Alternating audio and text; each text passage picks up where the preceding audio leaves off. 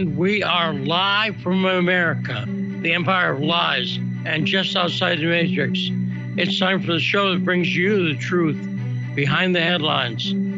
I'm investigative journalist Lee Stranahan, and this is the backstory. Now, it's theoretically Carmine Monday. Have we heard from Carmine yet, uh, Rod? Okay. Carmine's here. What do you know? It is a Carmine Monday. Hey, Carmine, how you doing? I'm great. How are you, my man? Good. I'm very good. Uh, obviously, we'll get to the Elon Musk news. He acquired Twitter, and that's apparently he could be changing the carpets by this afternoon. They're saying he's taking over very quickly. So we'll talk about that. But we got a great show today. Uh, Carmine Sabia is with us as our co host, it being Carmine Monday. And joining us in the first hour, Scottie Nell Hughes, someone who could be great to talk to about the Twitter, Twitter acquisition. Then in the second hour, we have a pre-tape interview we did with a journalist named Sonja Vander, and and she's been in Mariupol and interviewing people, and is a fantastic interview. So you won't want to miss that. That's today. Carmine, what's the name of the show? It's the backstory.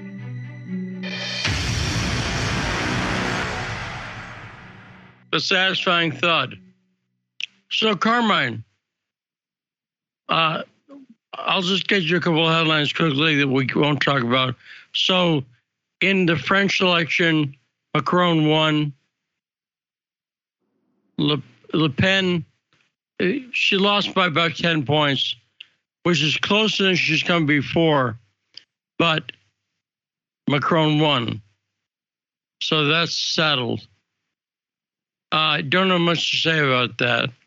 Also, Carmine, you saw that Donald Trump is under a contempt of court ruling. He has to turn over documents that he says he's turned over or face $10,000 a day fine in New York.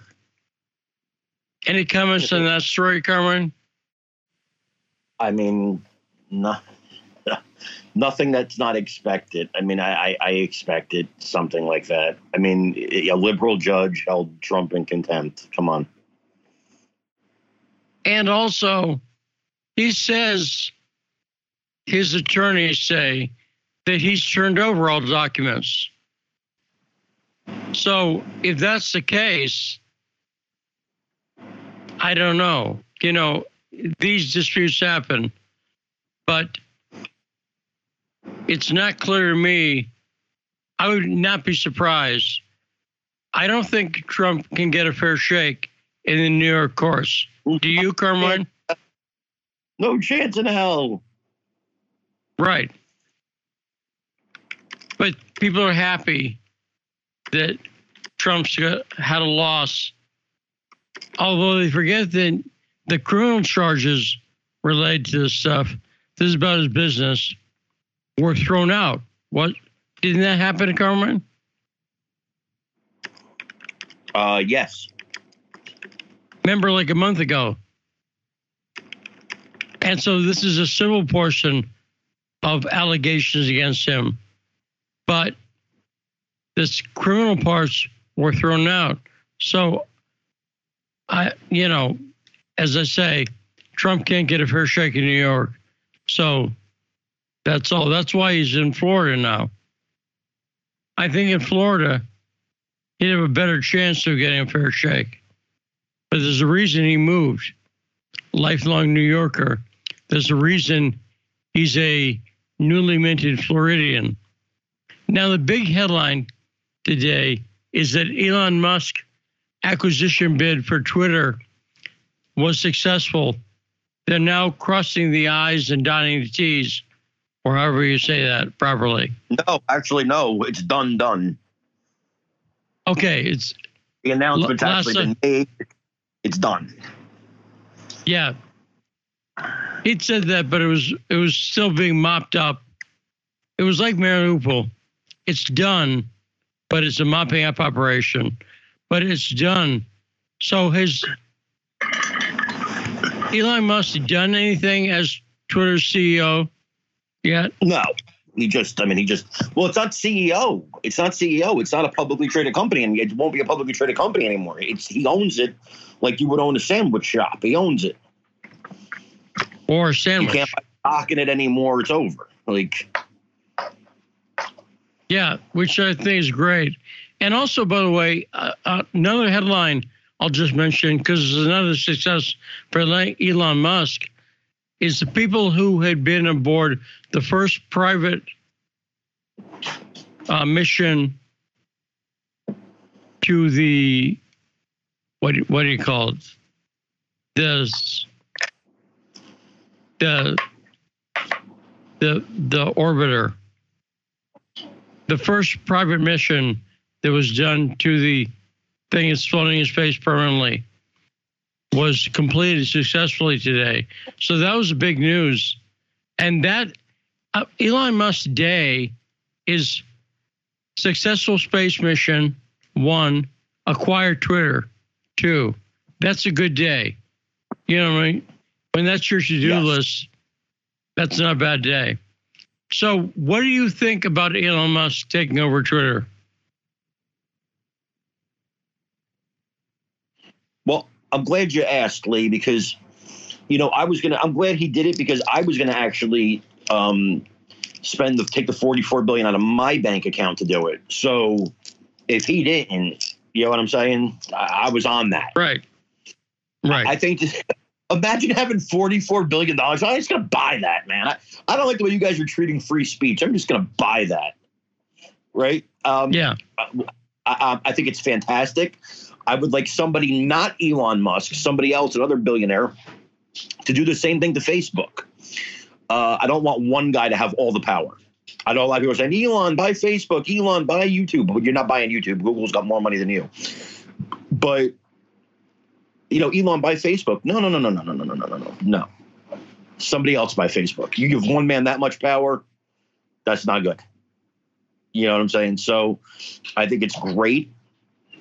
I think that, you know, I, I just said, I just tweeted him and said, let me know when I can actually start saying what I want to say and not get banned. Because right now, the people that are that are moderators and this and that, they're still there.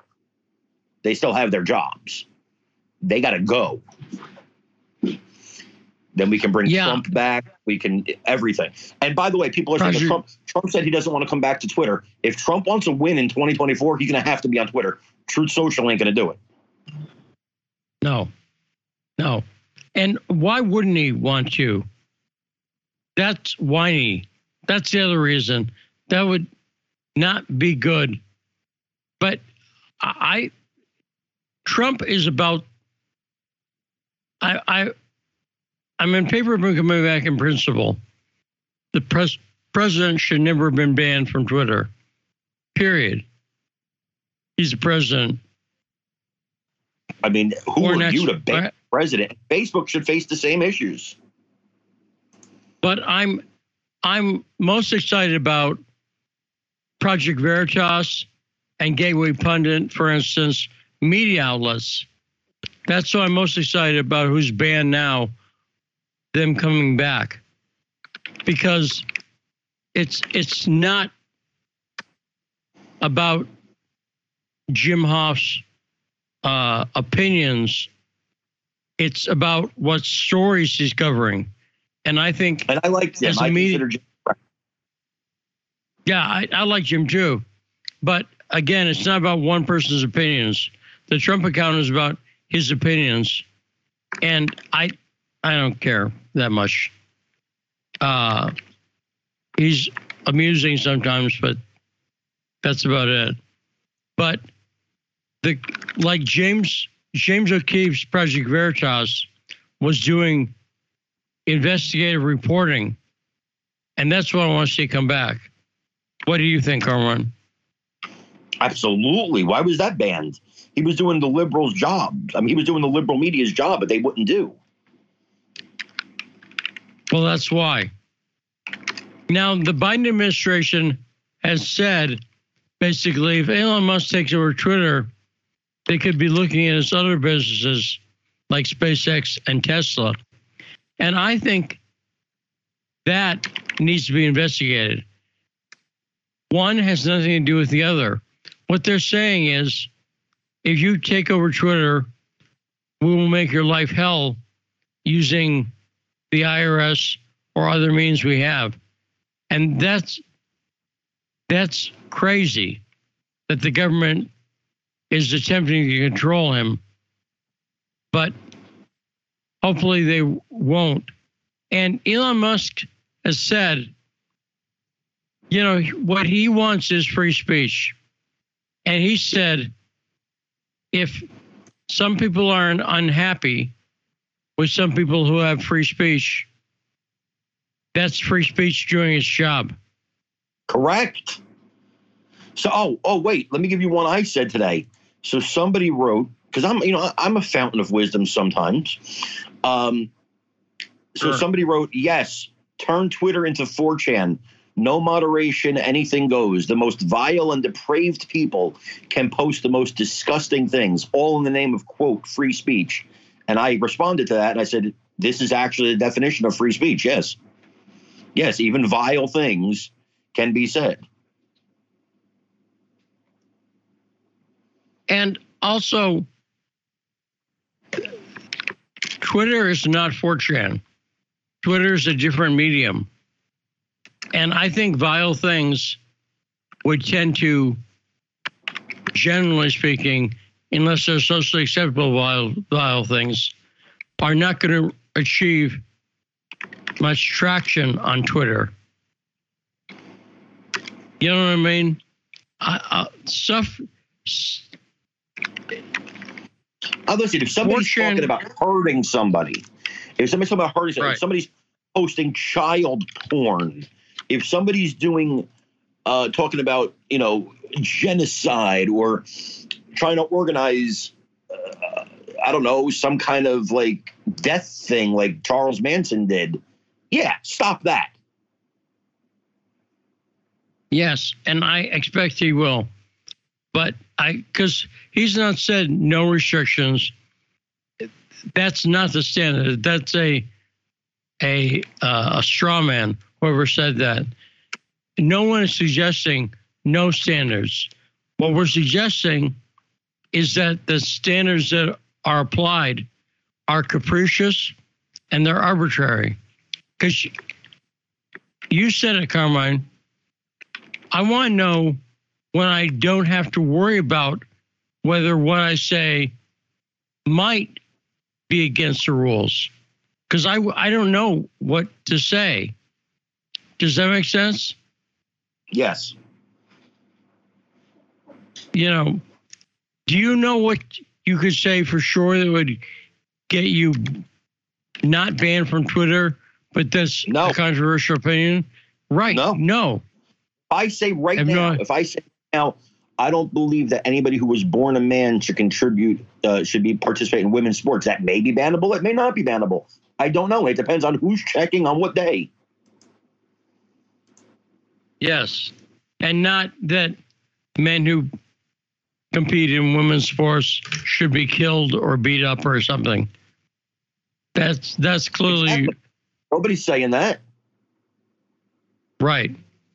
And uh so I I I'm keen to see because this is a private takeover. I'm keen to see how quickly this stuff happens. You know what I mean? Things could happen this afternoon. Some things. I expect what we'll do is, by the way, the National Weather Service has issued a flash flood advisory in downtown San Francisco for the amount of tears that can be shed. Am, am I right? Twitter employees are the most entitled, whiny people ever. And I expect a lot of them will quit and protest. Do you think so? Oh yeah.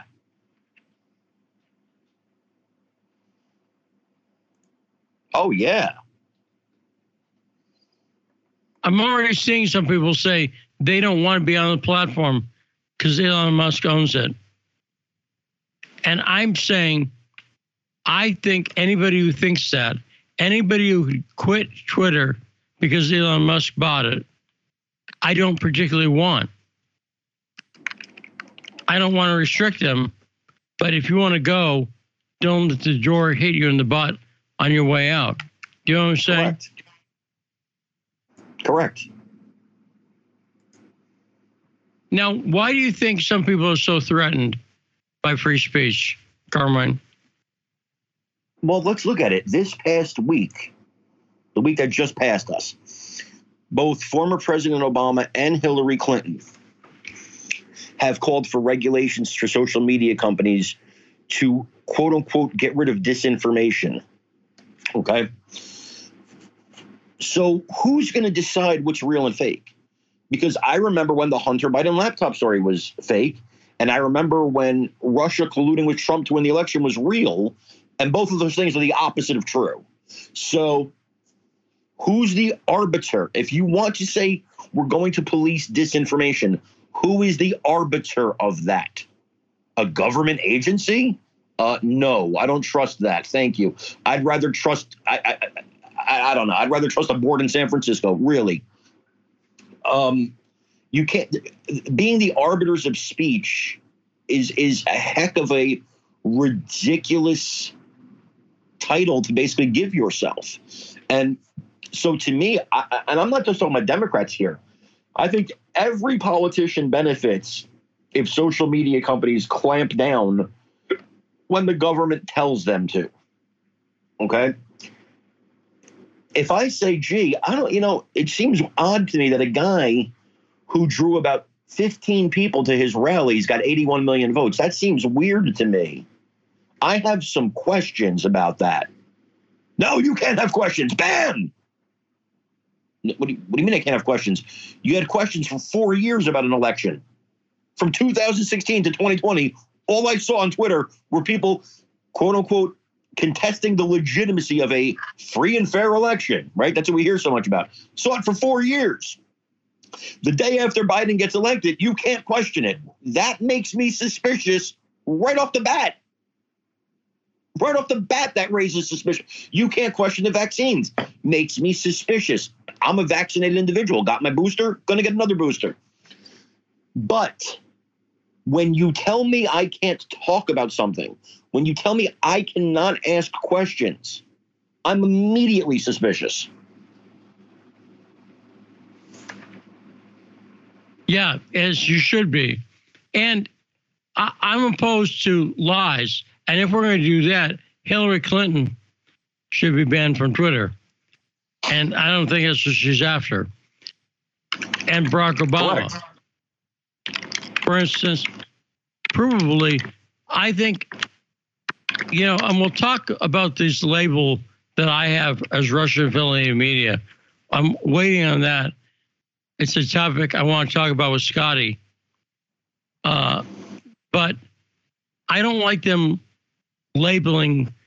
I'll tell you something else. You know, Twitter moments, that section of Twitter that highlights stories. Yes. I think that is lousy. And I hope whoever's running editorial for that is fired or quits it off because they bias. I'm not interested in Twitter telling me what moments are. Tell and, me what's and popular. Trending, trending is also biased as hell, by the way. Yes, I was going to bring that up. The trending topics should be what people are talking about. Period. And not some waiting towards whether it's woke enough.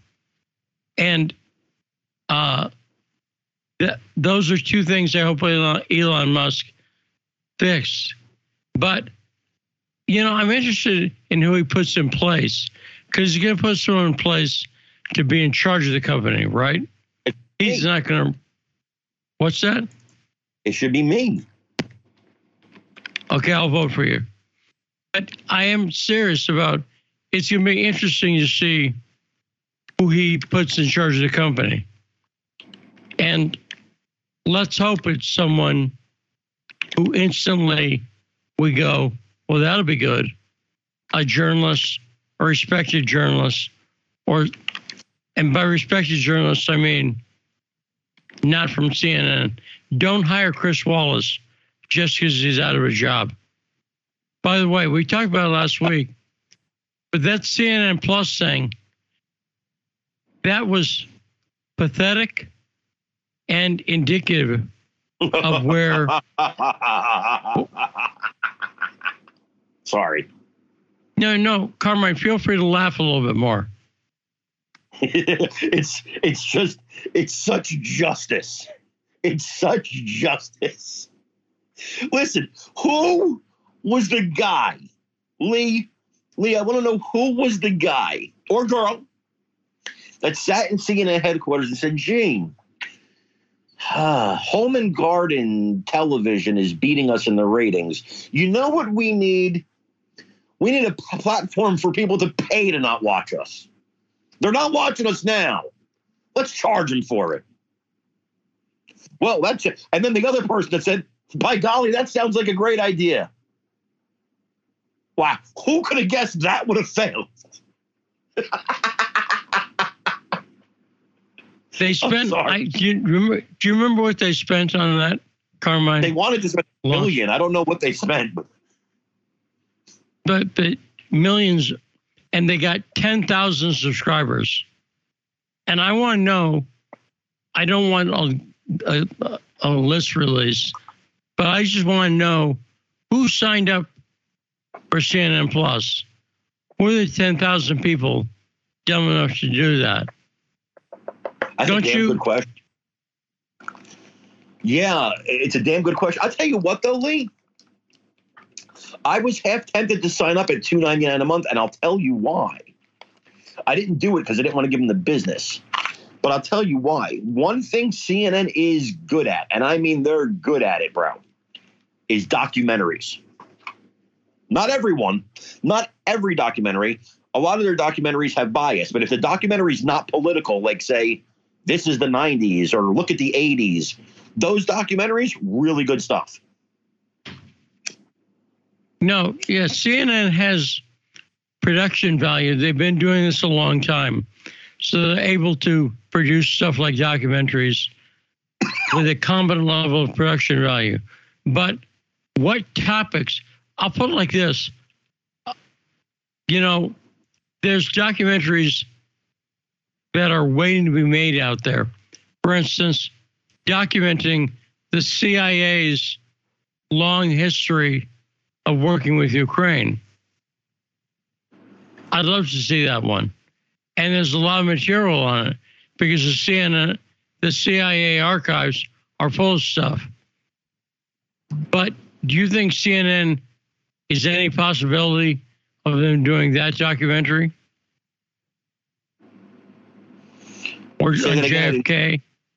On JF on on the CIA's long involvement in Ukraine. Do you think CNN is willing to do that documentary? no And obviously, it fits in the news cycle, but almost by definition, if CNN would cover it, it isn't worth covering. And I agree, those things that are like the decades of news, but this is only so many decades of news you can talk about. So I, I agree with you. They they are capable of producing good content, uh, but Yeah. choose not not to. correct And I don't know why they, I've, I've they seen a lot of like i i saw a lot about how they they did a whole uh jimmy carter documentary that will uh that that basically tried to fix his presidency yeah. and and obviously they have a good Rolodex. They have access to whoever they want to. They've had every major politician on their network, so they're capable of getting to people uh, and getting them as interview subjects that some documentary filmmakers would dream of. But again, they choose not to. Now, speaking of which, I'll just briefly say this. The war, Carmine, from what you're seeing, does the war look effectively over to you? I mean, Yes. like, do you see any way that Ukraine is going to win this? No. Listen, and that's not because I'm rooting for Russia. I'm- I, listen, I, I've been on this show before. I'll say it before. I said it before. I'll say it again. I don't think he's. A, I don't think Vladimir Putin's a good guy. I don't. Um, I don't think he's an America lover. Okay, but I don't think Ukraine's a good guy either. So and and whoever is a good, good guy or the bad guy, Ukraine is outmatched here. Ukraine is We're talking about just. We're talking about just facts here. This is this is Ivan Drago in Rocky Four at the peak of his powerfulness versus the baby from Burgess the Meredith. or Burgess Meredith. Okay. Yeah, this is not this is not a fair fight. It's not a fair fight. It this is this is come on. They didn't have a chance at any point. and all we're doing by sending weapons and sending money is prolonging the inevitable. So my question has been from the beginning and is right now.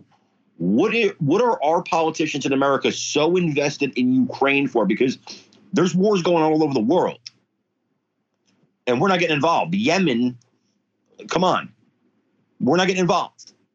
But in Well, Israel, I've talked about. the nail for this. Why?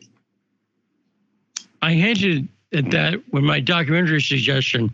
We have a 75 year relationship with Ukraine, the CIA's been working with Ukraine for 75 years. It's one of CIA's major projects around the world and has been for a long time. And if you go to the CIA FOIA archive and look up aerodynamic, A E R O dynamic, one word, just type that in. You'll find the document showing the CIA's backing Ukrainian Nazis back in the 40s and 50s. So that's why. Does that make sense, Carmine? Yes. Yeah. But coming up, Scottie Nell Hughes, Russian affiliated media, so I hear. Scottie Nell Hughes will be talking about Elon Musk with her and other topics coming up right after this on The Backstory.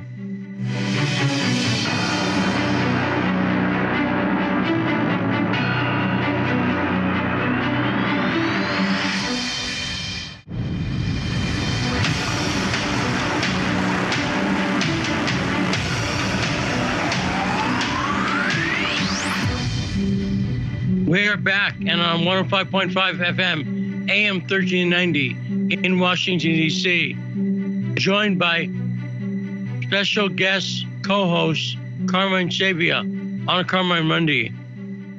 And we're about to be joined by our guest for this half hour, Scottie Nell Hughes. Hey, Scottie, how you doing? I mean, I am doing better than Elon Musk buying a social media platform.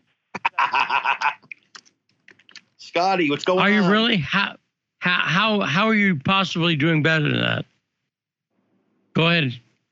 Three days to come up to the swamp known as DC. And it's primary season. I don't know if it's primary season where you are, Lee, but in Tennessee, if you don't have any less than 22 signs in your front yard that you have to mow around every Saturday, then you are not an active voter in your community and will be shamed forever. Yeah, it's kind of primary season here. The governor's up, uh, and it's it, we're headed into primary season for Kristi Noem to retain her governorship, and she's got a challenger, but I'm not seeing a lot of people care about it. It's not like no one of those places where, she's going to win. yeah, yeah. Go ahead, Scottie. Well, that's it. It's because her challenger doesn't win. That's what I always love are these people that get into races that think they have a chance and they collect money. That, that's one thing, Lee, that I don't think we've spent enough time, both as Republicans or Democrats, talking about how much money you can make running for office, especially if you, if you have no chance in Hades and actually winning in in recent times, we have been able to make those who run and lose be even bigger names than if they would have won and gone to Congress and had to deal with meetings and policies and agendas. Instead, they can run and cry foul, fundraise, create these PACs, fly around on private jets, write books, and become political celebrities who host their own shows on, like, you know, major conservative networks. But Now, Oh, now in the governor's race here in South talk Dakota, about Stacey Abrams. I'm talking about a whole Wait. slew of them on both sides of the aisle. It's true. no, no, and I've seen that in South Dakota here. The guy who's challenging Kristi Noem was the Speaker of the House in the legislature here. So he's a serious politician, and it's a Republican state. So he's someone who, in theory, you know, in theory, has a shot. He's not a plumber who just decided to challenge Kristi Noem. But we'll see how it plays out. But I know what you mean because there is a lot, I've said this before, there's a lot of money in losing. And I look back at the 2012 race when Michele Bachmann ran and lost for president. And what I mean by loss, she came in last place. She had to drop out after Iowa. Remember that, Scottie? Oh, yes. We were there together, Lee. Yes, I remember. Yeah, and Michele Bachmann, uh, uh, and again, w- was not Joe Candace. She, she was a high-profile congresswoman, and could have, but but didn't attract much support. When she lost, she mailed. Guess how much money she was making, Carmine, for coming in last in the primaries from renting her list. Ta- take a guess. A million dollars a month. No, no, but close. Fifteen thousand. Would you take that kind of money for not Yes. doing anything? yes. And if she had not run, her list would have been worth considerably less. But Scottie, the big news today is Elon Musk buying Twitter. Now, did you get hit with one of these? I I got one, a Russian affiliated media label. Well, let me, let me do this segue here. No, I did not get hit. Um, honestly, Lee, and I think it was because I never had RT. I took my the RT off my header six months ago, kind of seeing where the algorithms were going to be. I was kind of doing a tester. So I just had Nashville, Tennessee, and Washington, D.C. Wasn't that I wasn't proud of RT or any of the, the work that I was doing because I was retweeting everything. So it was obvious, anyone who looked at my feed, that I was. But I could tell that the algorithms, when I had RT in my name in those bylines, that they were slowing down. Um, I was getting sh- even more shadow banned than normal. But real quickly, here's the deal though. I want to put this forward to why it actually has a lot to do with Elon Musk today and the money being raised because you have a lot of conservatives. Wait, wait, wait, wait, wait, wait. Did you see this on Twitter? How government accounts are defined? You don't. You don't fit that. Well, I used to. There's no difference between Lee Stranahan, Manila Chan, Rachel, uh, Rachel Blevins, and myself. There's no difference. We all had the same job. But it's just how we put in our header so that their algorithms could catch it. That is And I wild. don't. I, and and Scottie, I want to let you finish what you're saying, but I, I'll point out I don't mind the label, but the algorithm ranks you differently when you have that label. In other words, if I do a tweet, Twitter won't recommend it to people or will hide it from people because of that label. So I wrote to Elon Musk and I said, take a look at that. I'll tell you what Russian affiliated media is a sign of. If someone has Russian affiliated media on their Twitter handle, probably they got the Russiagate story right. And there's a good chance they got the Hunter Biden laptop story right. And so I'm not ashamed of it. In fact, I'm kind of proud of it because I think it indicates stories we get right. But I don't think the algorithm should bury my tweets. Scottie, what say you? Well, let me say this. I'm still buried. I'm still very much shadow banned. There's no doubt when I look at some of the the content, and I also have like my son has an account. My husband, you know, eh, people in my family have the account, and so I can tell when I'm shadow banned or not. But here's what's really, really interesting about it: in the U.S., to have that label on us um, on those people, it, it could be taken as a negative way. Some people do take it as a negative way. Even those, here's the real fun part: the ones that are no longer affiliated with like RT America, they still have the label. You can't get it off. But around like George Galloway. Right, George, exactly. But around the world, having that label on your Twitter feed is actually showing you some credibility in many other countries. And that's what I find to be very interesting. Here at home, they're doing everything to dim- demonize everything Russian. They're continuing that. But around the world, I know lots of people who reach out to me and, and ask, Am I with RT? Am I with Sputnik? Because that's the only sources that they are trusting. So real that's the only one that they believe do have actually especially if they're american and they have that label on them they realize that they're not giving them the narrative that is coming from both the republicans and the democrats i mean lee you have Mark Levin going on this weekend and totally pushing the neocon agenda that we need to be in a full blown war with Russia. And I cannot believe, now, granted, Mark Levin was never a Trump fan. In fact, he hated Trump. He thought Trump was was literally the devil incarnate during the 2016 primary. So for him to turn over and all of a sudden realize that you know do all these books about Trump and praise Trump and have Trump on, but that's 99% of conservative media today, regardless whether you're talking about Rush Limbaugh, God rest his soul, to Glenn Beck, who was the worst who hated him, but Mark Levin was right up there. Hannity at the very beginning. Hannity eventually turned over, but Hannity pushing for an all-out war between the two countries. It's like they don't have a reality of what would happen if the U.S. and Russia actually went to war with each other. Well, or maybe they do. or maybe they do. They want to just. I was listen. I was not a fan, and I've been open about this. I was not a fan of Trump during the primaries either. I'm an old school conservative. You know what I mean? It took my mother, may she rest in peace, was a fan of Trump from the beginning. It took me a while to get to get warm to him. I'm not going to lie; he's very different, and you have to, you kind of have to learn about him and to appreciate him. You got to watch him a little more and listen to him a little more, and it takes some time. And I understand that. Um, you know, and I'm I'm I'm still not a fan of everything he says and does. I'm not. There are times where I want to say to him, if I could talk to him, come on, man, don't say that. You didn't have to go there. Um, you know, with that said, I don't I don't begrudge anybody for not being on the Trump train from day one because I wasn't. Um, you know, but I think in some of these cases, I think some of these people maybe do understand what a war with Russia would actually be, and they welcome it. I, I think there are some people who are literally kind of cheerleading the book of Revelation to happen right now.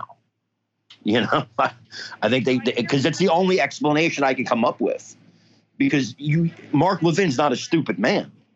You have to know what this war would be, and he must know. There's no way he can't know. So that goes back but, uh, to why is he saying it. Let me also point this out to you, and this is what gets me on this one.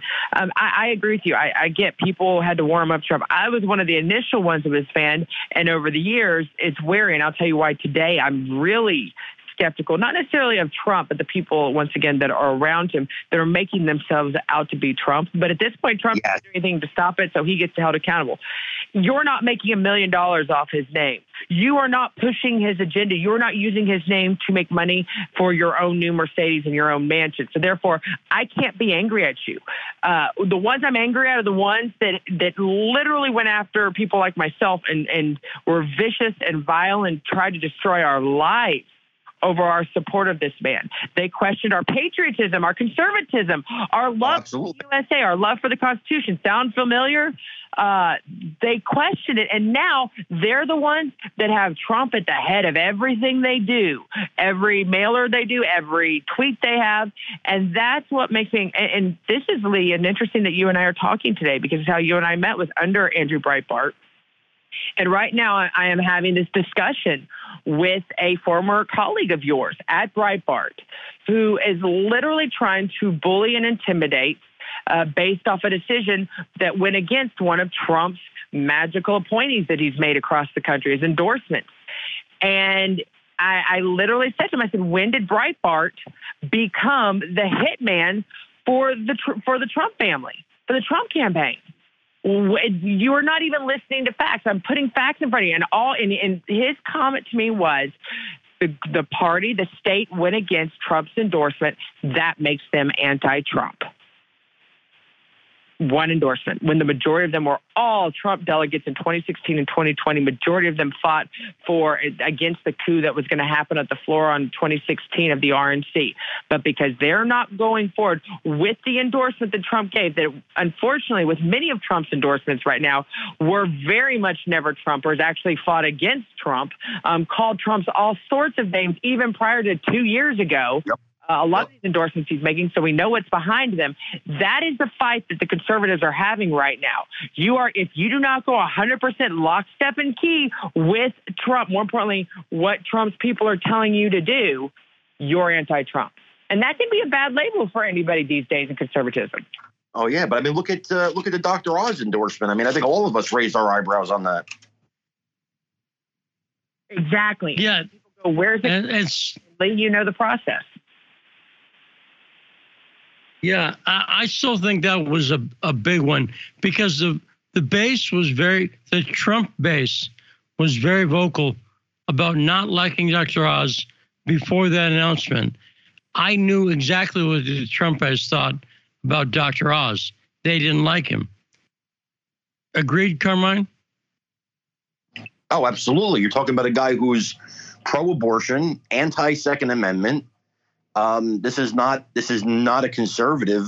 I mean, maybe some of his policies are conservative, but this is not one of our guys. And so when he endorsed them, it was almost like, "Are you even listening to us, man?" Well, that's that's the point. I, I think the danger of that endorsement is it shows that Donald Trump is disconnected from his base. He he is not doing something that they would approve of. Scottie? Well, and beyond that, this is where this is where it comes down to. It's about the Trump endorsement on the name, but it's not about that person. That's what the scary part is right now, because Dr. Oz is very much pro what I consider to be the groomer, uh, LGBTQ, transgender, uh, information in elementary schools. He was definitely pro lockdowns. He was pro Fauci. He everything Fauci said was religion to him, um, and he was behind it. He never questioned it. So you go, why is Trump endorsing? Is really Trump endorsing this? As we so often found out in the White House, Trump very sometimes did not realize what they were doing in the name or didn't have the full information. It's getting kind of old at this point. You've got him working against. You see him flipping like what he did in I think it's the Georgia Senate race he was behind one and now he's behind the other. Alabama too. I think the Alabama governor, the sitting Republican Alabama governor, he's going against the person that's primarying her. But she's the sitting governor and she's leading. And and here's the thing: is they're going to get a lot. They're going to take many many losses um, they're already getting them. They're endorsing people that should not even be allowed on the ballot in the state parties, like what we did in Tennessee. Took them off, not about the person themselves. We didn't even talk about what their resumes were. It just was against the state law to have them on there in the first place. So why are they getting behind these candidates? Well, there's two reasons. Either one, you have favors being called in, or two, it's money. And other than that, it's not because based on the resume. Because if it's based on the resume, then we're they're not even reading the same resume that the rest of the American people have.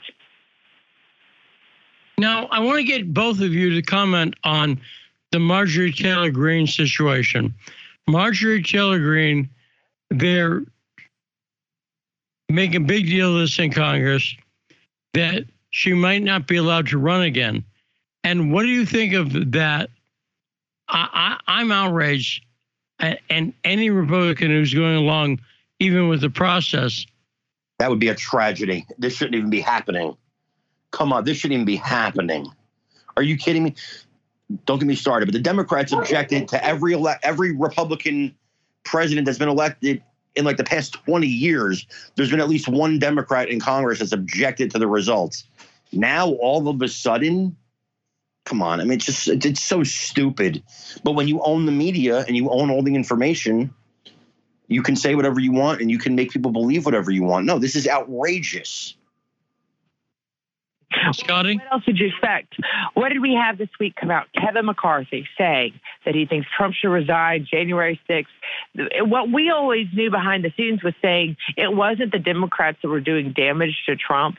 It was his own party. It was the, own pe- the people that was around him that he was allowing to be around him. Not only what was elected to him, he was forced to, but more importantly, the people that he was putting around him were the ones that were damaging and causing the most damage and one of the reasons why he lost. And yet those people are still being in power and Republicans are not holding them accountable. Think about it. Kevin McCarthy. We have this horrible tape come out, this horrible damaging thing come out uh, that he says about January 6th. He believes Trump should step down. Whether that's true or not, uh, you believe that or not, Kevin McCarthy denied it. They now prove, yes, uh, you did say that. What does he do? He takes a trip down to the border. Let's go down, just like like that card in the back of his pocket. He can pull out and go, look, look, look, I'm a conservative over here. I'm going to solve the border crisis. Remember, we as conservatives, you need to unite against the Democrats because they're the ones keeping our border open. And you cannot, at this point, think that it's not both parties right now that use the border to their benefit. And in this case, Kevin McCarthy has done it in 48 hours, and we, the people, are letting him get away with it.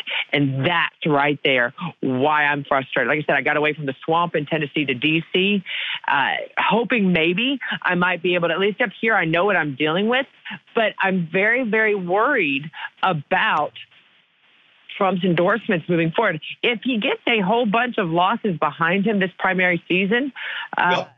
then and, yep. and it's kind of Gestapo tactics that the Trump team's using with conservative media to go after those that are just doing their job legitimately. Those are the problems we're having right now, and it's growing. It's a monster.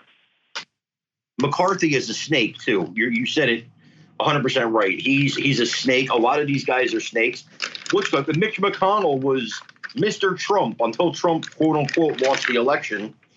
And then all of a sudden, oh, yeah, uh, put him in jail, this and that. These people, they are who they are. They are who they are. When they thought the tide was turning on January 6th, they all made Lindsey Graham, all of them made speeches against him. And they're, oh, wait, uh, the people didn't abandon him. Oh, no, I was just kidding about that. I still love Trump. They're snakes, they're liars, they don't even believe in the things they say they believe in. So I have no use for any of them. I'm 100% with you. Once again, we're the bad guys. This is what is the most frustrating part is we're the bad ones. We're the ones that need to be demonized. We're the ones that need to have our networks being shut down because we don't go along with the puppeting rules. We're the ones that are being, you know, completely ostracized, not only within media circles, but also political circles. They don't want them to talk to us because they know nobody's pulling our puppet strings. Nobody is telling us that we have to say one thing, we have to say another. No, we're just telling the truth. And I think this is why, to bring it back in to the whole Elon Musk situation, why it is so important, except you have so many conservatives that have profited off of Twitter and their censorship. They've gone off and started all these platforms, including the Trump team. Now they've come out endorsing this purchase, but they made their their platforms based on what was going on wrong at Twitter. So now that Elon Musk is coming in, and I tell you, I'm I still has I'm not 100 percent on the Elon Musk boat. I am in this situation, but he hasn't necessarily been right in the Ukraine Russia conflict either. So I'm very hesitant in it. I don't think our freedoms are going to necessarily be restored. Their shadow banning is going to go off the Russian affiliated media accounts. But in this case, this is why I'm very interested to see how these conservatives who have made their profits these past two years, a year for sure, and what their new their business structure has been based off, how they're going to do with Twitter actually becoming free. Will they? Uh, you know, I wouldn't be surprised if they weren't the ones slipping the checks to the Democrats, to those that are uh, crying from Twitter now, that are renouncing. Heck, going, yeah. hey, Heck yes. You know, since you brought up Elon Musk and and Ukraine, I think it's a good test case.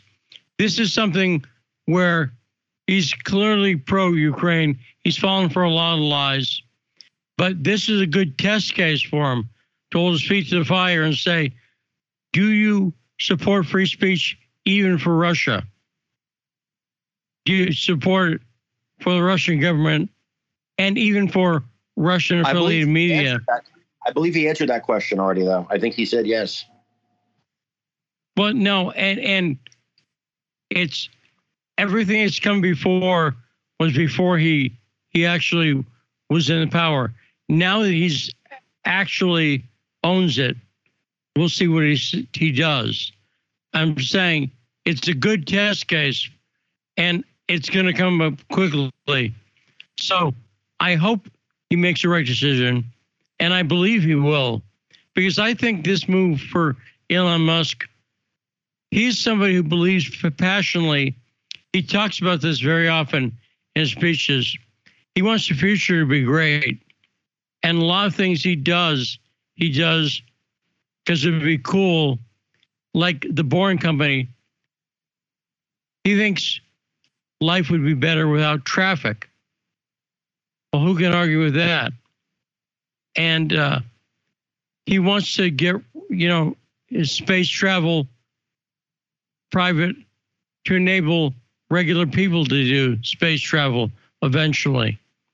And he just wants a cool future and he believes in technology can make it better. And this is why i think ultimately he's coming down. He's seeing that the promise of the internet which was to provide all these free speech platforms had been destroyed. And so we'll see what he does. You know, now now's the time. Now's when the rubber hits the road. Now is the time to determine what he wanted to do this for. And I think Russia's a good test case. Scottie, what do you say? I absolutely think it's a great a great test case, and we we talked about Trump. I think everybody right now is waiting to see if how quickly and if Elon Musk is able to restore the president's uh, Twitter account. And the two thoughts I say, even I'm I'm very curious. First tweet that Trump does, number one, and number two, if you think they're in a meltdown already in the last few days, especially the last two hours Wait till you see when Trump's account is restored. That right there in DC, I might actually need to get an ark because the, the, the flow of tears will start at Capitol Hill and go all the way to the White House, and I'm right in the flood floodplain in between. And you know the outrageous thing is that Trump's first tweet is most likely to be, I I I'd flip a coin. I'd say it's 50-50. I would not be surprised. Would you? If his first tweet was tweeting out his support for Ukraine. Would you be surprised by that? Wouldn't be shocked. I, right. I, I don't think he will. That I don't. I honestly think it'll be something America first, something domestic, like I'm back, or look who's back, or something. One of his stupid little parodies. Because I, I will say this: the one thing, and granted, we're on two months now of this. It's longer than what I thought it would be, but I honestly do also have a, rea- a realistic approach to what is going on in the strategy in that region. Um, I think Trump understands that a lot of his people, a lot of conservatives right now, outside of the Hannitys and the, the Mark Levins, are realizing why would you go and support the same country that for the last eight years we have literally every day talked about a beehive of corruption for the Biden family, for the Democratic Party, and for Barack Obama, George Soros, and all of their little frat house. So I think we get a lot of blowbacks. A lot of conservatives right now are going, we are getting, we are not being told the truth here, and, and the last thing we need is a nuclear war with Russia. Well, here's here's the one thing though, uh, Scottie, where I think Trump's getting bad advice, and I pray that I'm wrong. I heard that he said like, he's not likely to come back to Twitter if if Musk takes over. And to me, if you're going to run for president again, which I think we all know he is, you do it without Twitter, you might as well just not even bother. Uh, that would be an interesting thing that he, well, like I said, he started those social media platforms. That right there would show uh, exactly how the people around him would advise him to. I think that would be very dumb. The American people want him, the conservatives want him on Twitter. I'm fine with all of those who threaten. Plus, you can't, Twitter. you can't just preach to the choir, Scottie. You got to preach to the other people too. Well, that's what Twitter would be good for.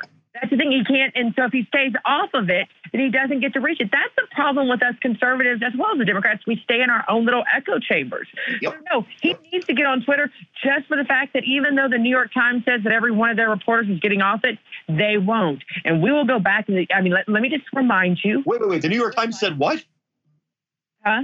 The New York Times said that all their all of them right now are saying, "I'm getting off Twitter. I'm getting off Twitter. I'm getting off Twitter." If Elon Musk, they're not still have those shadow accounts. And just like for those four years when Twitter was president, they were addicted to every tweet he sent, and they will be just as addicted, if not more, because that is the ammunition that keeps their daily lives going.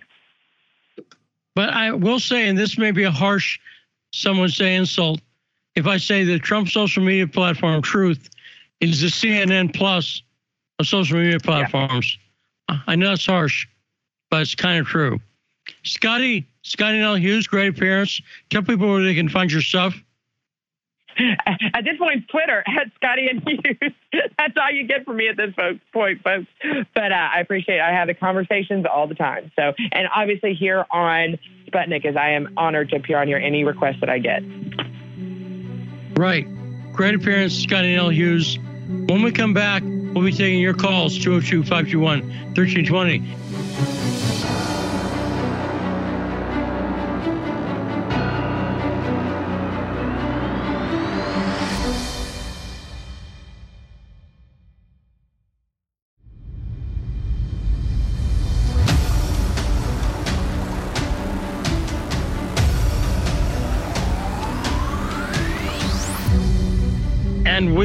From the Empire of Lies and just outside the Matrix.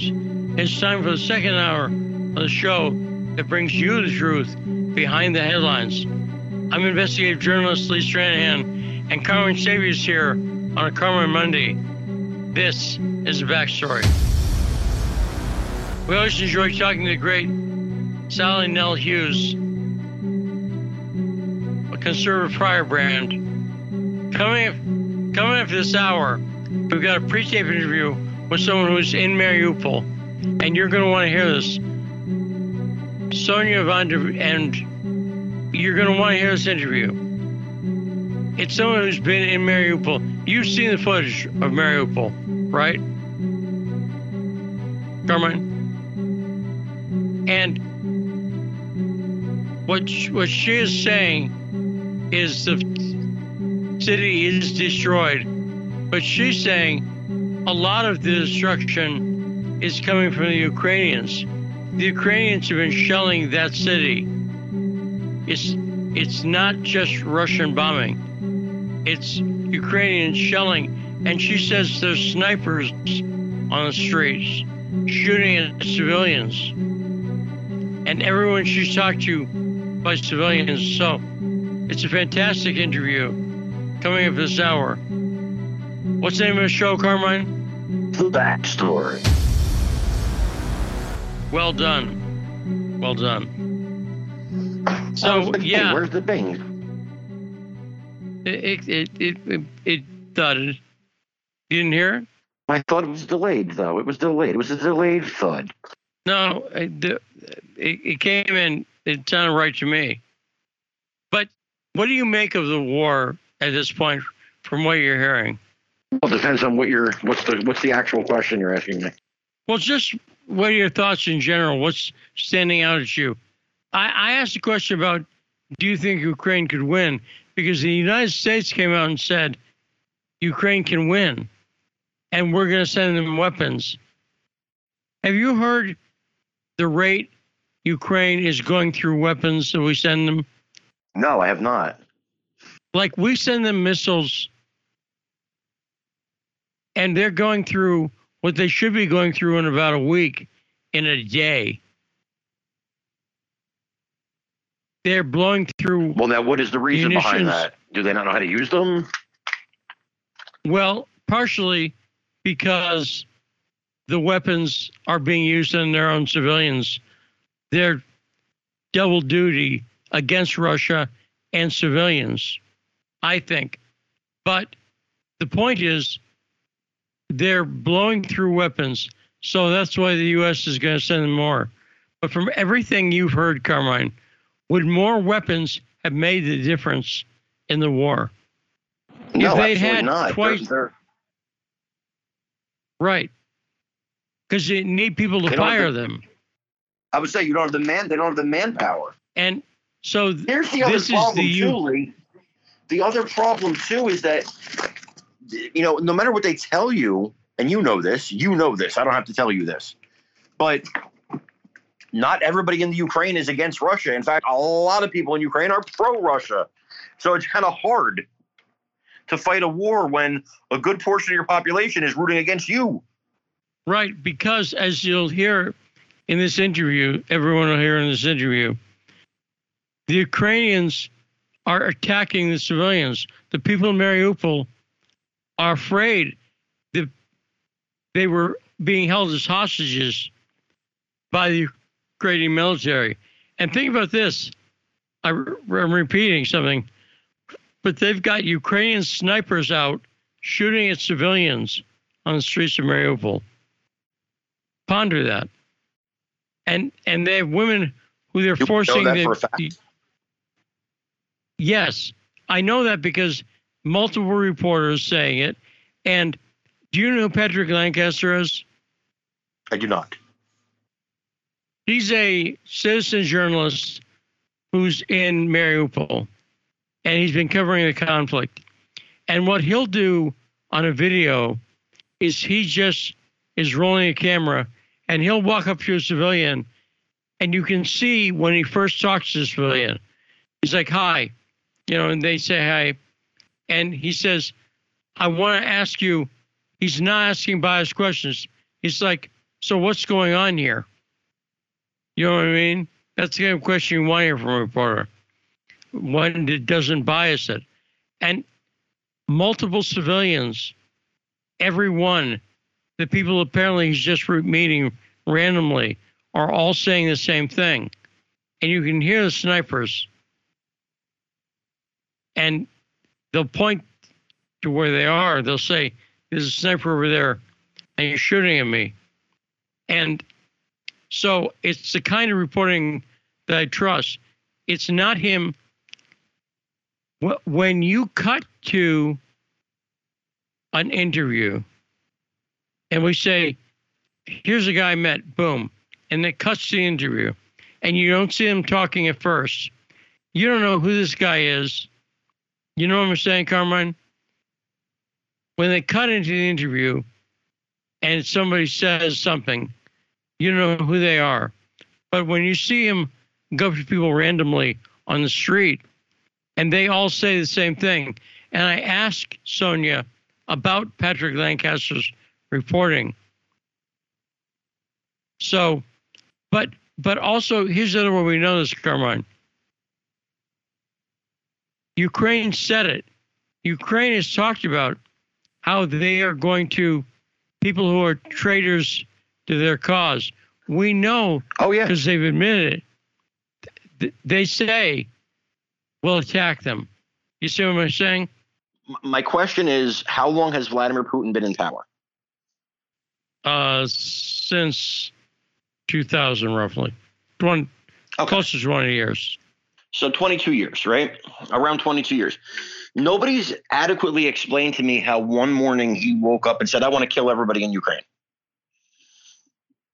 Nobody's explained that to me with no reason because CNN will tell you day long, day in and day out, Putin's war, Putin's war for no reason, instigated war. And explain that to me. This man was not a crazy man until what, 10 minutes ago? You're not even going to give his side. You're not even going to tell his reasons for what he's doing. And then the rest of the country is going along with it, like, oh yeah, that sounds reasonable. Well, they've been saying since 2014 that Russia invaded Ukraine, and they talk about Crimea. Now, have you ever looked into Crimea? I know Crimea very much wanted to be Russian. Yes, that's the point. And they called it for eight years now. They've called that an invasion. So they were starting a narrative that Well, Russia. mistaken, there wasn't even a shot. If I'm not mistaken, there wasn't even a shot fired, was there? No, wasn't. No one killed, not shot fired. And as you say, there was an election, there was a referendum, and they voted overwhelmingly in favor of it. And if you ever looked at videos of the night of the referendum, people are celebrating in the streets. Yes, yes. And there's been no mass protests save us from Putin in Crimea. There have been no push to go back with Ukraine. No, Sat? Correct. No, nobody's trying. Nobody from Crimea has taken up arms against Russia. Nobody's complained about it since it happened. But why do And I think, you know well, they just How many blatantly times- lie about it. how many times does the American media have to be caught in lies though? For people to say, gee, maybe I won't believe them until I actually know all the facts. especially with wars. They constantly lie about wars. And I think it's well known, but people still fall for it because it is a massive propaganda operation. And you see outrageous stuff they say all the time. But I'm hoping, I, I think things are getting better. And I really do think this Elon Musk buyout of Twitter is a significant point. I think he's right. Twitter has the power to be a very powerful platform internationally for free speech. And we'll see what happens. This li- literally could be changing. And I, I know this sounds like hype, but this l- actually could be changing the course of history here. Am I No, you're right. crazy hype? I, I really think so. Because uh, Twitter, people think about it as a, you know what Twitter is referred to as? Have you, you heard it referred to as a microblogging platform? Yes. And it is. And what the microblogging part means is that it it still is and it used to be. If you wanted to blog about something, you have to set up a site, maybe WordPress, and then you have to type in a whole thing. And the fact is, because you blog somewhat, you know, Carmine, that most things in an article are not news. Most things in an article are rehashing the story so far. So if people were on a desert island, Correct. I mean, how many people actually need to know? Do you need to tell? We didn't talk about Trump by saying Donald Trump, who was banned from Twitter, right? We didn't say that in this conversation because everyone knows it. Uh oh. But Uh oh. But if you if you wrote an article about that, you would have to say Donald Trump, comma, who was banned from Twitter two years ago for unspecified reasons or whatever. So most of uh, an article is fluff. It's rehashing. And what Twitter allows you to do is cut to the chase. Does that make sense, Carmine? You're you're a writer. You know what I'm talking about. It does, and I have some breaking news for you. Hours Okay, after what's the breaking? hours after Elon Musk has purchased Twitter, Biden administration says they will t- take steps to combat misinformation on social media. Yes, and I think Biden will take steps to do that, and Europe's doing that already. But we have a First Amendment, and we still do. And now that we have someone who's backing the First Amendment, good luck, Biden. I, it's a very unpopular Musk president. will take him to court. Musk will take him to court. Yes, and and win. And he's a president who the people know lied about the Hunter Biden story. There's no question about it. Joe Biden lied at the debates about the Hunter Biden story. Correct? Am I right, Carmine? And people people know that. He's known to talk about misinformation. He's a liar. Period. I want to go to calls 202 521 1320. Tarif, what's on your mind? How you doing, gentlemen? Thanks for taking my call. First, I'd like to say free Jordan signs, and also Stephen Dungenger. Today was his last day on house parole. That's that's pretty good. You know, he's very um, um, happy, and hopefully he can get his license back, and I can use him as my attorney. I have three comments. First comment: It seems like Russia is is um, gobbling up majority of the land that's very fertile for growing for agriculture, which uh, uh, they gobbling up one third of um, the um, Ukrainian land. You know, and um, my, my, second comment, I have another one after this. I have a total of three. My second comment, the Moskva that went down last week is rumors speculating that if uh, Russia find out if anything was done to that uh, battleship, like if a submarine was used with a drone to plant plaster explosives underneath it to destroy it, then Russia might hit back at NATO and the U.S. asymmetrically, you know, like using proxies against the U.S. or NATO in the coming year, upcoming months or years. My last comment, they had an article that came out of um, this Turkish journalist. I forgot his name, but Vanessa Billy. We tweeted his um, his um, his um, article saying that it's rumored that they had 50 French high-ranking officers that was in, in that was in the Azovstal, Mariupol, trapped underneath those um, columns, and Macron had told Zelensky to tell the, the, the troops there not to surrender because they would have surrendered before the election. That would affect Macron election last Sunday, this past Sunday.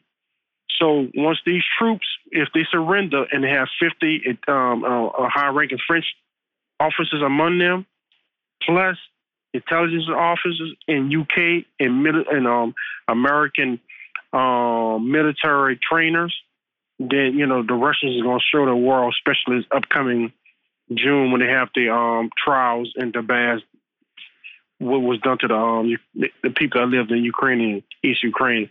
Um, I appreciate y'all for taking my call. Thank you, Lee. Thank you. Um. Thank, thanks, thanks, Sharif. Now, now, Carmine, I, I, my view is that the truth is a long game. Lies work short term better than they work long term. It's hard to. Twitter source code has been locked to stop any disgruntled employees from making unauthorized changes. Very smart. So go ahead. I'm sorry. I, if I get breaking news, I like to break it. So.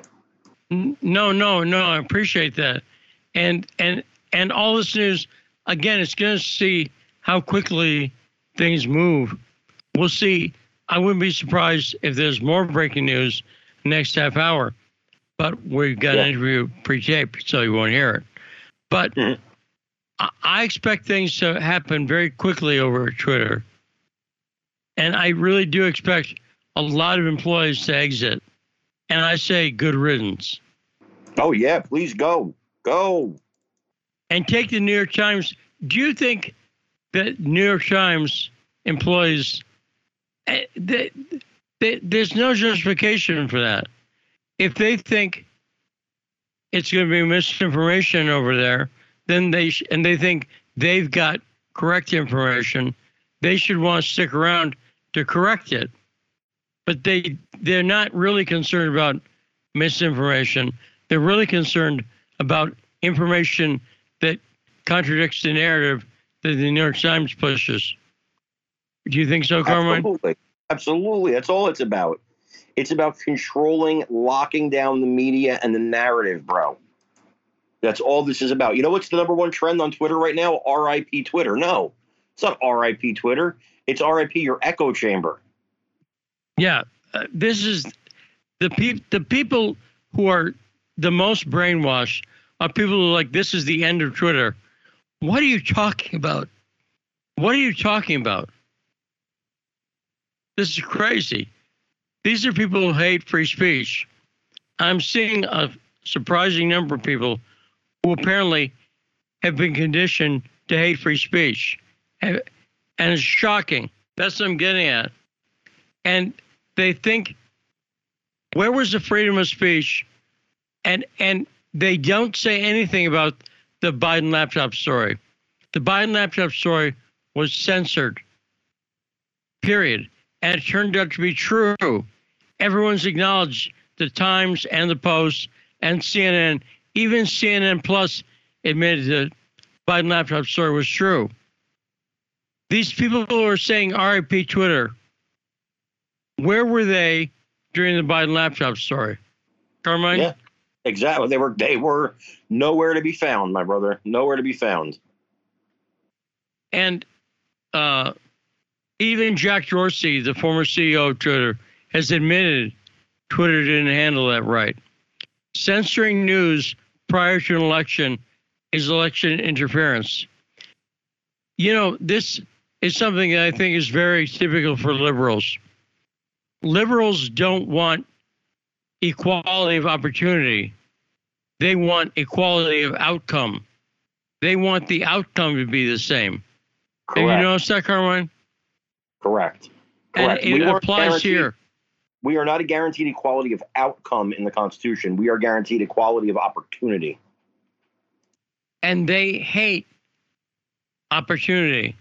They hate the fact that anyone will have the opportunity to state their point. And if if I'll put it like this, if I quit Twitter because of misinformation, I I would have quit long ago. How much of misinformation? Let me ask you, Carmine, what's the way you deal with hearing things that you know aren't true on Twitter? I tweet something to correct it. Right. Now, would you leave in a huff because you saw misinformation? I'm still here. Right. And is there some principle behind that, Carmine? What's your thinking? Yeah, if you run away, you can't tell people the truth. You hear that, New York Times reporters? And if you're not there, you won't have anyone. They, they don't want to be in an environment where their lies can be fact checked by people and ask them. One of the great things about Twitter is l- let me ask this, Carmine. As a writer, and tell people where they can find your writing. Oh, always find me at conservativebrief.com. Okay, now, as a writer, do you feel, I'm going to use this term broadly, like, do you have an obligation to, to talk to your readers, to talk to people? If people have a question about a story you wrote, do you encourage that? Oh, I'd love to. Yeah. Now, why? Because I want to engage with you. I want to talk about it. And if I got something wrong and you have evidence that I got it wrong, I want to see that so I can correct it. Exactly right. And I've noticed on Twitter, and I try to engage with people uh, because I want to correct stuff if I'm wrong, and I do. And it's it's one of the best best uses of Twitter, as far as I'm concerned, is a chance to ask questions of journalists, and they should respond. Have you noticed that people who lie aren't very communicative? No, they don't want to talk. And one of the things he wants to get rid of is bots. Elon Musk has said he's going to get rid of bots. And why would anyone oppose that, Carmine? You oppose it because you pay for bots to help trend the topics you want it to trend. And MeidasTouch is famous for this. The Krasinski, Krassenstein brothers, who are behind that, who got banned from Twitter just to create another account, are famous for that. They, oh, tweet this a thousand times, and then we'll do this or that, and then they have their bots tweet it. The liberals use bots more than anybody. Right. So so we'll see. We'll see how quickly Elon implements some of this stuff. I think an edit button. The only thing that's going to hold that back is technically, but I believe that's going to be easy. We'll see an edit button very quickly, I think, and hopefully some of these deleted accounts start to restore. Well, Carmine, let me say goodbye to you for now because we're going to a pre-tape interview with a journalist who's been in Mariupol. Wait, can I just say one thing real quick before I go? Real, real quick. So Rob Reiner said now that Elon Musk is buying Twitter, the question for all of us is will he allow a criminal who used this platform to lie and spread disinformation to try and overthrow the US government return and continue his criminal activity? And if he does, how do we combat it? And my answer to that was yes, Rob, Hillary Clinton will still be allowed on Twitter.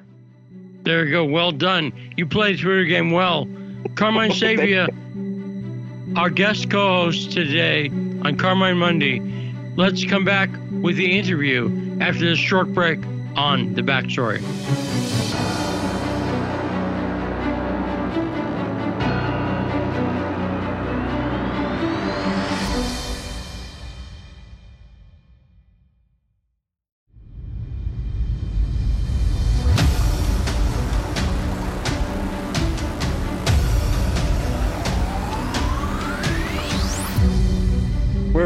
Pleased now to be joined by reporter Sonja Van Dem Emler, which I'm sure I'm mangling the pronunciation slightly. But Sonja, how are you today? I'm fine, thank you. Thanks. Thanks We're- for inviting me. We're very uh, uh, pleased to be joined by you because you had on the ground experience in Mariupol, right? Correct? Yeah, correct. I was there. Yes, I was there last week. So, and I saw a lot. yes. Now, before we talk about that, let's set up for people if they had been in Mariupol before the war. How? What's the population of the city? How big a city is it, etc. Describe Mariupol. It was approximately a city uh, with uh, 40 450,000 uh, people. And now, during the conflict, it's, I think there are some 100,000 people left. So around 350, there are 300,000 people left the city. Now, I assume you know what the Western media is like on Mariupol, but uh, what I knew Mar- Mariupol as at the beginning of the conflict, I knew it was one of the strongholds of the Azov Battalion. And is that correct? Before the war, it was one of their strongholds, correct? Yes, that's correct. It was uh, known because the name already says it, Azov, and uh, uh, Mariupol is uh, on the Azov Sea. So yeah, it's it is a stronghold. I think it's where they originated. And then I noticed once the conflict started, the Western media began making out Mariupol like it's a victim of the Russia of Russia invasion. You noticed that too? They try to victimize Mariupol as though it's a uh, a victim of Russia, when in fact, what I understand is it's been a victim of the Ukrainian forces. Correct? Yes, that's correct. And uh, this is what they do in the Western press and Europe and uh, the United States and the, West, the rest of the Western world. They uh, pretend that uh, uh, the Russians are, uh, when they come in, when they're trying to conquer the city, that they kill all the people, and that the people of this city are pro Azov or pro Ukrainian forces. And this is not the case. What I heard on the ground. I spoke with many people, and majority of the people were very happy that the Russians came in, so they have security, and they were liberated from their basements, and they were held hostage there. So this is totally propaganda from Western states, and actually, I think it's very awful what they do because you know they are criminalizing Russia in this case, and they are not objective at all. But that's already for years. Now, I've been keeping track of this by following videos of Patrick Lancaster. Have you seen his videos at all? Yes, I'm following him as well. Yes, he does a great job, I must say. Really great. Like, there's another guy, Graham Phillips. He's from Britain. He's also great, but Patrick is really great. Yes, and, and what I like about his videos is he walks up to people and starts interviewing them. And it's obvious it's not a preset interview, there's no editing. You see him talk to people. And so a lot of what I've seen in those videos has anything you've seen given you an inaccurate impression from Patrick Lancaster's videos? No, no, no. It's it's accurate because the same happened to us. We were a group of journalists, and yeah, well, we're not censored at all. We are in the city. We come out of the bus, and yeah, you can speak to the people. Some a lot of people speak Russian. I don't, but there's somebody can translate for you.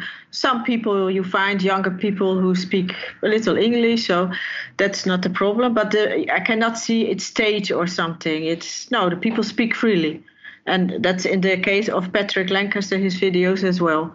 I can see that. And so I want to be, I'll be blunt about this. The people of Mariupol seem happy that the Russians are there. Yes, they are very happy. And that's the opposite impression the Western media is leaving people. But are the citizens of Mariupol, by you know, by and large, you know, maybe not 100 percent, but that you've talked to happy the Russians are there? Yes, they are very happy because what I said, uh, the people were actually uh, held hostage, a lot of them, or they were just hiding in the basements because of all the rocket rocket attacks, shelling from the Ukrainian army or Azov. So they feel secure now, and uh, they never had i think a lot of people didn't have any problem with the russians at all because it's not only russian people who are happy it's also ukrainian you can say people who are happy because they know they the other side destroyed their city so they are happy they feel secure and yeah they all hope that it's the conflict is ended now but okay it's going on of course but they are very happy. That's my my opinion relieved you can say now we'll talk about that, the fact that it's going on. We'll talk about the catacombs in a second. But I want to amplify this point. The people I've seen interviewed by Patrick in his videos, and anyone can see this if they doubt it, he walks up to them and they're happy and they're very upset at the Ukrainians. They've said that they were essentially held hostage by the Ukrainian government and the military. Is that your experience? That people are saying that they've been held hostage by the Ukrainian military? Yes, that's what they all saying, and I even heard stories that uh, people held hostage in the basements usually, and that the military ordered them, especially women, to go outside and to find for the military some food and some some water. So they sent these women outside, and when they got outside, they got shot or injured, and so this is this is the story all the time, and they, are very uh, upset with. Uh, they're very yeah angry about, especially the Azov. They not because they could recognize them. They said with on their tattoos, they had these tattoos on their arms, and you know they had the swastikas and so on. So they are very, my opinion, and what I have experienced there, they are happy, very happy. Yeah. Now, now we've seen footage also on many news sources, including RT, which has had some amazing footage. The city looks like it's destroyed, essentially. Is that it? Is it destroyed? Is it as bad as it looks? Yes, that's that's true. That's uh, unfortunately how it is. Uh, we went through the city center uh, and the other streets surrounding the city center, and I can say, well, most likely 80% of the city is destroyed. Also, we, that day we would go to the port, but that was too dangerous still because it was one week ago. But that's supposed to be also totally destroyed. Yeah, it was really. I was in Syria before and I saw Homs, and you can compare it to Homs, I would say. Yeah, so you you covered the Syrian conflict as well. Yes, exactly. Yeah, I now, was there. This has been reminding me. I I didn't go to Syria, but I went to Lebanon in 2013 to cover the Syrian war and I met a lot of refugees in Beirut. And I interviewed a lot of people who've been in Aleppo. Forgive me, who've been in Aleppo, but mainly uh, the Christians, the Christian mm-hmm. city that's near the mm-hmm. capital. Uh, yes, Satnaya. Mm-hmm. Malula, Satnaya. Malula, yeah. Malula. Yeah, was, Malula, yeah. There's mm-hmm. a lot of foreign names for me to remember. but yeah. uh, when I went over to Beirut, it reminds me of a similar situation in that I found very quickly the scene there, the story the locals were telling me was completely the opposite of what the Western media was reporting at the time. Yes, that's ex- yeah. Mm-hmm. yeah. And I'm sure you know what I'm talking about. Mm-hmm. Yes, I do. Yeah, and uh, uh, same experience for me. I was in uh, Syria in 2015, and before that, I always had to go in through uh, Beirut. So I always stayed one week or so in Beirut. And yeah, same situation. A lot of refugees. I went to this special uh, neighborhood. It's close to the airport, and that's already a very bad neighborhood, and that's where they all lived. Refugee camps there. But I was in Syria and first time in 2015. Now, not the first time, but during the war. And it was actually uh, the army, the Syrian army, was losing ground there, and the jihadists were in front of Damascus, saying close to the entrance of Damascus. And it was really bad because when I was in uh, my hotel room there, I could see people on the street who went out for shopping or to a doctor. And the jihadists were just in the other part of the city and they had all these rockets and also somehow there were snipers and they shot the people who were running on the street. So that was really really horrible. Now, uh, now, you talk about snipers and I, and I would say in this conflict in a weird way the jihadists are the equivalent of the Azov Nazis in that I remember at the Western press coverage at the time when I was in Beirut, if you talked about jihadists, they denied that there were any jihadists there. You remember that? The Western press was denying they're freedom fighters. Yes, I remember that. And until this day, and especially the country I am from is the Netherlands, they uh, supported, I found that out, supported 22 groups, and they were all jihadist groups, because at the end, they all were merged with uh, ISIS or Daesh and I see the same happening now in uh, here in Ukraine again. It's it's you know the West is using their this jihadists and now the Azov or the other uh, battalions as a proxy in the war. There are the mercenaries, and also I could see a lot of similarities that in uh, the Syrian war, these uh, jihadists used a lot of drugs. Same here, as what I heard. You know, the sirens are everywhere in the empty houses. And the West is still denying that they are jihadists. They're still saying they are rebels. And that's really awful. That's what they will do also, because there are already pieces written in some yeah news if you can call it news saying that well the azov is not really right extremist or neo-nazi so this is already busy in doing that and it's bizarre. And and what I found when I was in Beirut, I went up to people and I just asked them. I asked the people in Malula what happened, and they were very clear on it.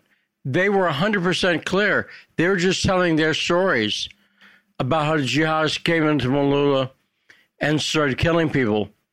They were, and the West was denying the story. And I'm sure you had the same effect in in Mariupol, when you approach people, they want to tell the story. Have you found that? Yes, the same thing. Uh, they want to tell the story of what what happened to them. Uh, some uh, woman or man they were held in the basements. What I said. Some were injured, and they want to tell that you know how how they. Uh, shot their people, how people died in the basement, and well, they lost their relatives now. They were searching for relatives. Same same stories but it's you know as if you tell it to the west the western world the, the propaganda is so bad and it's very difficult to you know to get out the truth. But okay this is what i'm trying to do in the west with my writing and some small videos but mainly writing. I'm a writer. So it's really bad. The same story. Yeah.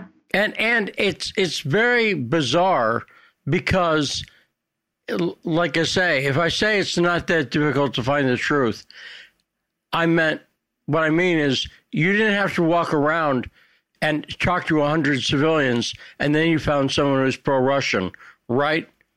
Yeah, you, yeah. you just talk to people and they're telling you the Russians are the good guys. Yeah, exactly. And it, I know it's not staged because you can, you, when you speak to somebody, you, yeah, you can sort of see yeah, if it's, is it staged, is it not staged? But no, it's not staged. They all say the same thing that they, and you see how they, when the uh, trucks come with the food, the convoys, then they're really happy. And uh, I can see a lot of people thanking them. And uh, well, you know, finally we have food, and so happy that you are there. I don't speak Russian, but I can imagine what they are saying. And it's yeah it's the, the, people are happy it's and i don't think it has to be or russians or ukrainians or whatever but they are happy. They are they are helped now. They are secure. That's their that's their main issue. Now are you seeing any western journalists there? No. When I go with them, I'm the only one. Yeah, there are a few, who, but they live here, like a German one. There's one of an American who lives here as well.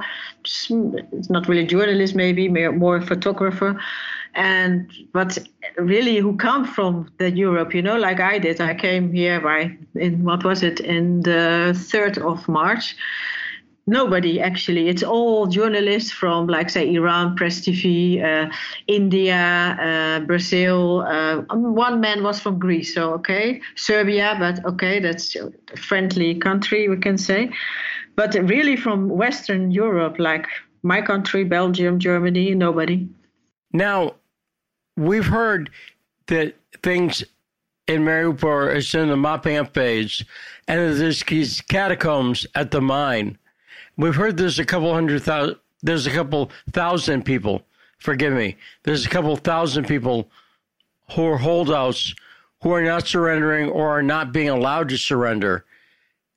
Is the, the number still a couple thousand? I think what I heard, it's approximately around 2,000, maybe a bit less even. But this is what is left. And uh, yeah, the strategy now is to, like maybe what they did in the Middle Ages, to smoke them out, not to give them food or water. So they hope they will come out eventually. But yeah, they are the Azov, uh, so they are hardcore, yeah, uh, neo Nazis, I would say. And I, I, I hope for the, yeah, I hope they will come out. But yes, we don't know. How are they being kept in that area? Well, they are still in the factory, you know, the Azov Steel factory. And where, where they are, I think there are, what I heard, there uh, on the first level, and between, uh, underneath that, you have five levels. And you have a tunnel which is approximately 24, 25 kilometers long. So I suppose I, I am not sure, but I suppose they are down down below somewhere, and this is where they, yeah, holding out for to to wait to the end but they're not up in the factory because the Russians are around the factory, so they're not there. And that they're safely away from civilians, correct? Yes, yes, because I heard the last civilians came out of the basements with the neighborhood is what's surrounding the factory. They came out, uh, was yesterday or day before.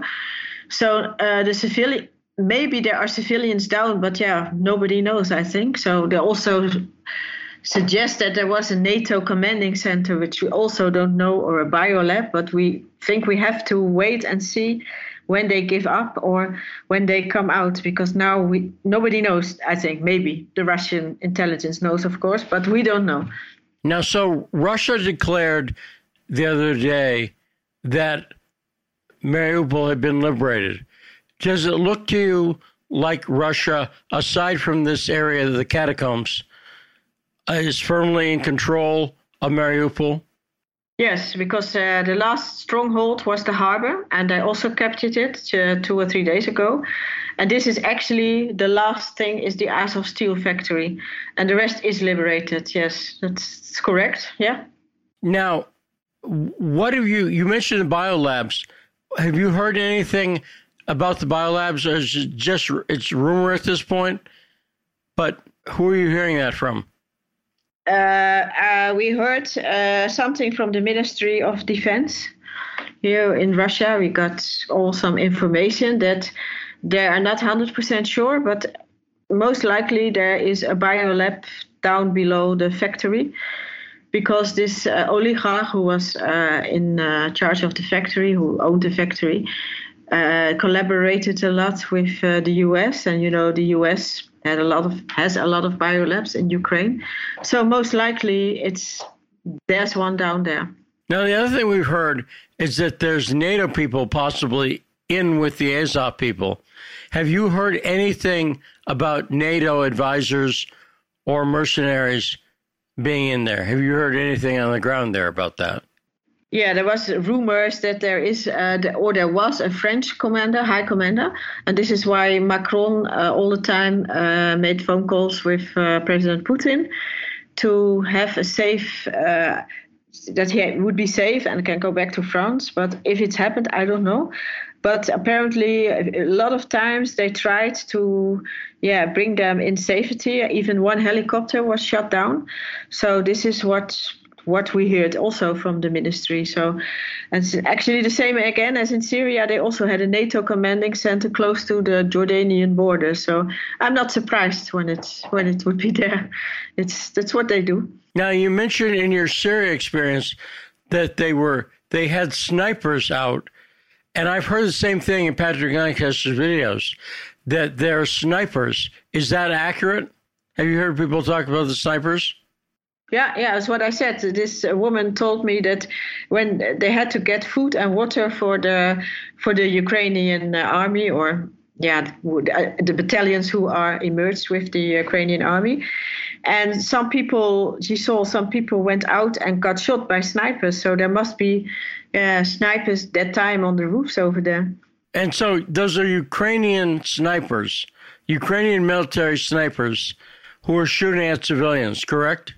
Yeah, yeah, that's correct. Yeah, it's awful when you think about it, but that's correct. I also heard stories, but I cannot verify that. But a lot of people apparently got shot in the legs when they were trying to escape, or and uh, you see a lot of yeah. I heard that a lot of older people who were hiding in the basements got shot in the legs. So it's also very horrible. Yes, and and when I've seen Russians over there, they're giving out humanitarian aid and so on. That, is that a big operation? Yeah, yeah. Everywhere where we, where I went, they uh, the humanitarian aid is uh, provided, and also uh, one told me there that they cannot bring it to the same place every day because of yeah the enemy. If they know that the Russians are giving every day, let's say at ten o'clock, uh, go and go to this square, we give you uh, some aid, then there might be yeah something happening. So every time it's on another place somewhere in the city. Y- yes, and and how how difficult is it for you to hear when you talk to my experience in Beirut? It was I I had never covered war stuff before. It was very emotional for me. Um, when people were telling us stories, when you're talking to civilians does it get emotional for you sometimes, Sonja? Yes, of course. It's very, especially when you see all the older people, let's say in their 70s, or worked all their life very hard, had children, and you see them walking to get water, then yeah, it's really bad. Then you feel yes, I get emotional. Yes, of course. I mean, it's it's so bad. I mean, also it's bad for young people, but these older people, maybe all their relatives are dead or whatever. And yes, I feel uh, with them. Same in the Syrian war. You feel with the people. You can see. Uh, that's what I always say. You can see the war in their eyes. They have this empty, empty eyes. I would say. And I've noticed in Patrick's videos there's seems to be a lo- loads of children around, and the children are acting often in the videos like children. They're just playing with pets or whatever, but you know, dealing with something no child should have to deal with. Is have you seen a lot of kids Yes, uh, I think that maybe the parents uh, or even the men, for sure, they're all drafted in the army, not the, the, Russian army, but the LPR or the DPR army.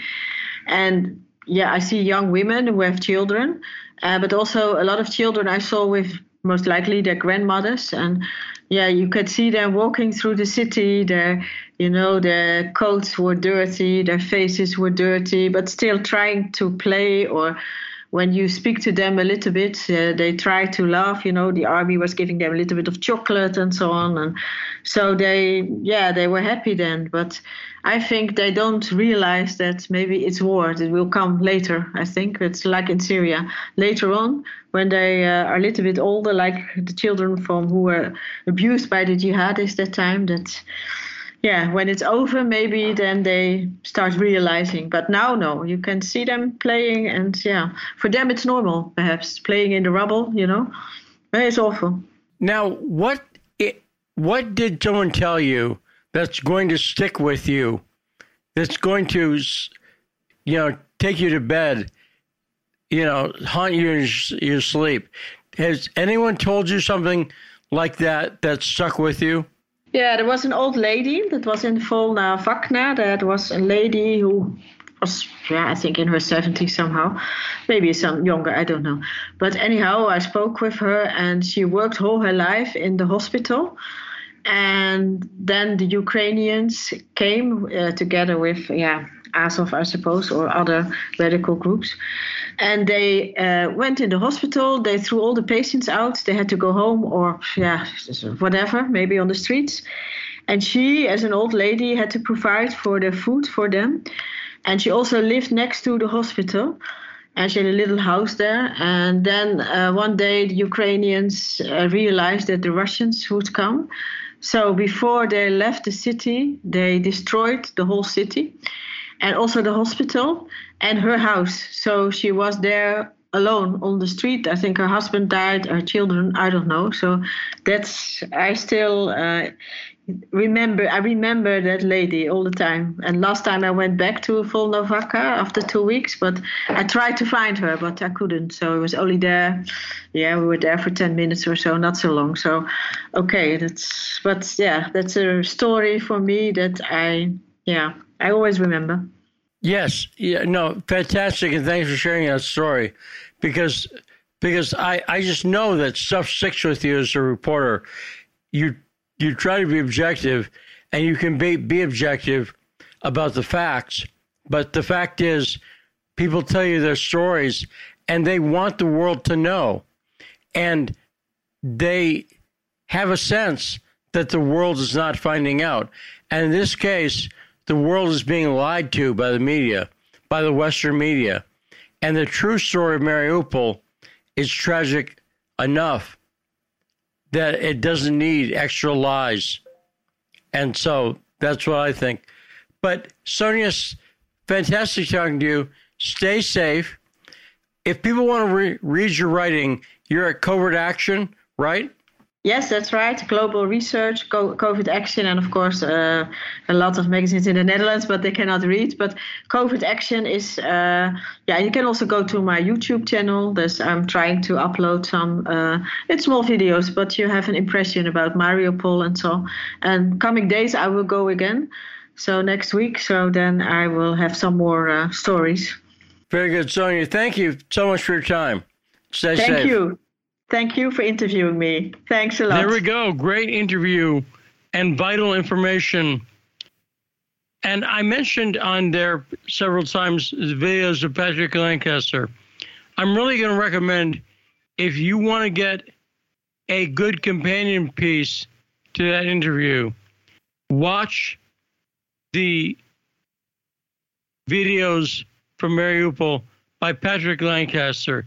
You can do it by going onto YouTube and typing in a search box his name, Patrick Lancaster, and you'll find recent videos you've done. I think that's a good way to balance what he's saying, and you can see him do the interviews, as I say. You can see how he meets the people and hear what they say for themselves and balance it out with Sonja's great reporting. This is clear what's going on. And finally, on Elon Musk freakout day, let me say that there's a disturbing trend that I want to point out. The trend now is not against any specific position, but against free speech as such. That's what we're seeing. People, and I'll tell you where else you saw it with the, with the Joe Rogan controversy. people were literally pulling his songs off of Spotify because they would dare put on somebody who airs controversial viewpoints. And that is a f- trend that's very dangerous. You can't be against freedom of speech as such without eventually coming back to bite you. So it's a suicidal position. But you should, you don't have to be in favor of Russia. You don't have to be in favor of Ukraine. But you have to be in favor of facts and you have to be open and willing to come to a better conclusion. And Sonja's reporting on this subject and the videos of Patrick Lancaster are ways that you can identify stuff. And again, Carmine and I were saying, we're reporters. The ones who stand by their positions are the ones who are in favor of free speech. And there's a lot of reporters who will talk to you and who won't talk to you on Twitter. And the ones that won't talk to you are generally people who have something to hide. They're not too busy. They just got something to hide. We'll be back tomorrow. Great show. Thanks to Carmine Sabia. Thanks to Scottie Nell Hughes. And thanks to Sonja.